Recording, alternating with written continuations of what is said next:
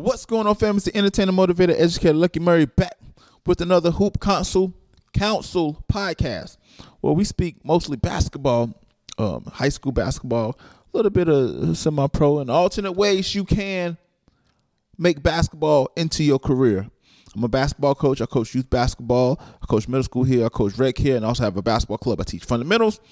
But as of right now, I'm your host, and we're going to talk about the wrap up of the high school season. I want to make this one note. Um, shout outs to Dorman High School. They are has been uh, awarded to play in a post season basketball tournament, right? And I am pulling up the tournament right now because I had it up. I believe it's the players um league. I'm pulling up right now. But Dorman has won national champion, excuse me, state championships. Um, they they won five state championships. Uh, one in a 17, 18, 19, 20, and 23. They are uh, they won. They was runner ups in 21. So basically, since they won, they are have been announced to play in a postseason tournament. The postseason tournament is called the Throne, and basically the Throne is an uh, national champion, high school national championship organization that is put on. From what I read, is for the players and by the players, and they are trying to crown a national champion through schools all over the state. I think there's some prep schools that's playing. I think there's some high schools that's playing as well. And so what Dorman had to do was because the South Carolina high school leagues do not allow you to play in postseason tournaments. And this the Throne tournament is a postseason tournament in Atlanta.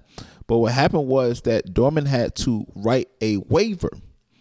And now the the waiver has been uh, granted and these guys are going to play. Uh, so this is the official uh, page, Twitter page, and here's what it says: High School Club Basketball National Championship created for the players by the players. I said I think it's the NBPA. Is that the National uh, Basketball Players Association? Yeah, the National Basketball Players Association. So I don't know if it's the official National Basketball Players Association, but this tournament is going to be on the uh, in Atlanta and I, I, think this is something huge because Geico has its national champions, but a lot of that is tied into like prep schools.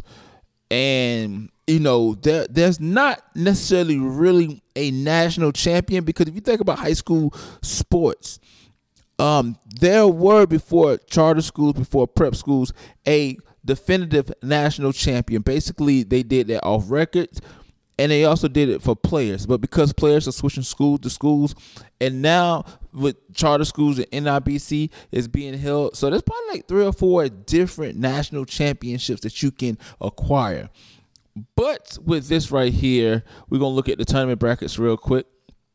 Uh, so on the 29th, so that's next week, uh, Dorman is facing off against uh, a team in North Carolina. So you got teams from uh, Georgia, North Carolina, Virginia, California, New York, New Jersey, Texas, Florida, Ohio, and a few uh, Illinois. So this is going to be a pretty phenomenal uh, uh, matchup. So Dorman is playing uh, March 29th at 10 a.m. Can I get to that game? Probably not. Uh, let me see the date at the time of that game. The 29th is a Wednesday. Yeah, I would not be able to get to that game. But we'll be keeping you guys posted on that game. So tune into the Hoop Council as Dorman tries to win a national championship in this uh, tournament. So the throne, that's what they're calling it. National championship tournament. They have to win one, two, three, four games in order to to to become national champion. So look forward to that um, necessary as well. But it's also some excited news, man.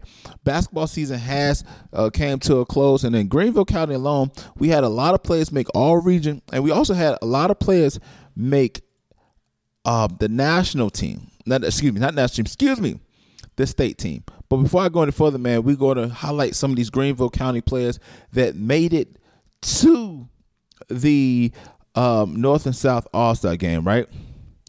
So I'm looking at this. I'm looking at this. Uh, so Kamari Thompson from Southside High School. Hold on, it's the girls roster. Excuse me, excuse me. So from the boys roster, let me let me see, let me see, let me see. Uh, the boys roster team. I'm trying to think. I know there's some guys that came and played. So that's the, is that the South? Okay, that's the South.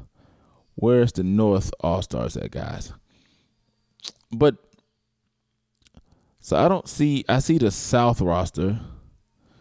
I don't see any of the boys roster right there. The North South game. Okay, that's the Carolina Classic. Uh, let me see. Oh God, I'm trying to see about the the All Star game. Let me see the North South. Let me click on the North South game real quick. Ah, there's plenty of people that played on the team, man. I can't find it, but shout out to the guys who made the North South game. Cannot necessarily find the North South roster as of right now. But I do have the all state teams right here. So looking at 5A right now, uh, the guys who made it from the upstate from 5A, um, West um, Kellett uh, from Woodmont made the 5A um, all state team. That's that's pretty amazing. So for 4A, we had a few of the guys. Uh, Elijah Jones from Greenville made it. Uh, we also had uh, Nickel, Nickel, Nickel, Nickel Nickel Franklin um, from Wade Hampton. I hope I'm saying uh, Mr. Franklin's name right. Amari Anderson from Greer, a really good player, man. I, I, he's only a sophomore. Making All State as a sophomore is pretty phenomenal. Uh, we also had Justin Ray at East Side um, for 3A. The, the the the guys who made it for 3A, just looking, looking, looking. Uh, Drew McKibben uh, from Travelers Rest uh, the only guy from the uh, from Greenville County that made it from 2A. Looking at 2A, looking at 2A real quick, uh, to say the least. Uh, Jack Foster um, from uh, Greer Middle College made the 2A, and that's uh and for 1A we probably had uh we had Jordan Butler from Christchurch, and that's pretty much it that's pretty much it. I'm trying to see everything else going, but I mean, this is very exciting to say the least. A lot of these guys went down there, and you know, somebody like Elijah Jones, um, is who's looking for an opportunity to play at the next level, um, ended his career on a high note. Um, played in the AEBL hoops uh, council, won the three point contest, and you know, a lot of these guys, what I'm seeing right now is they're looking for different opportunities. And the one thing that I want to stress out while I'm, you know, covering high school sports, a lot of guys do have opportunities to play at the next level. It's a D1. It's only so many slots for D1, man. And a lot of people don't realize your height plays a major role in where you're seen, right? You, you're you're not gonna be six one playing the three guard, the three the three at the D one level. You're not gonna be six three as a forward, where the size advantage alone, you know, the tallest man on the court may be six nine. You may be playing a seven footer, and you six three. That's you giving up six, seven, eight inches. So for the upper class, the underclass, excuse me, that's listening to this podcast, and what is my counsel to you? It's simple. Take what you can get. Work hard, but AAU does not translate into scholarships.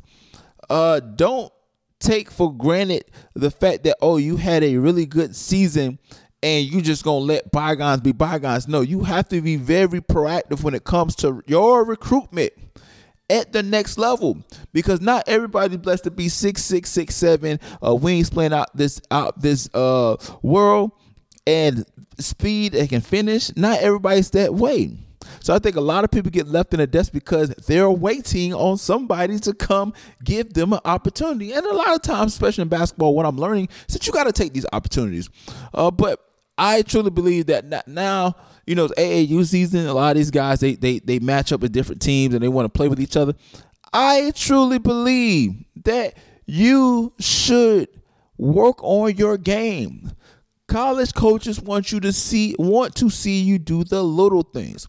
They're not impressed with you dropping 40 points in an AAU game or a travel ball game that you're highly underqualified to play.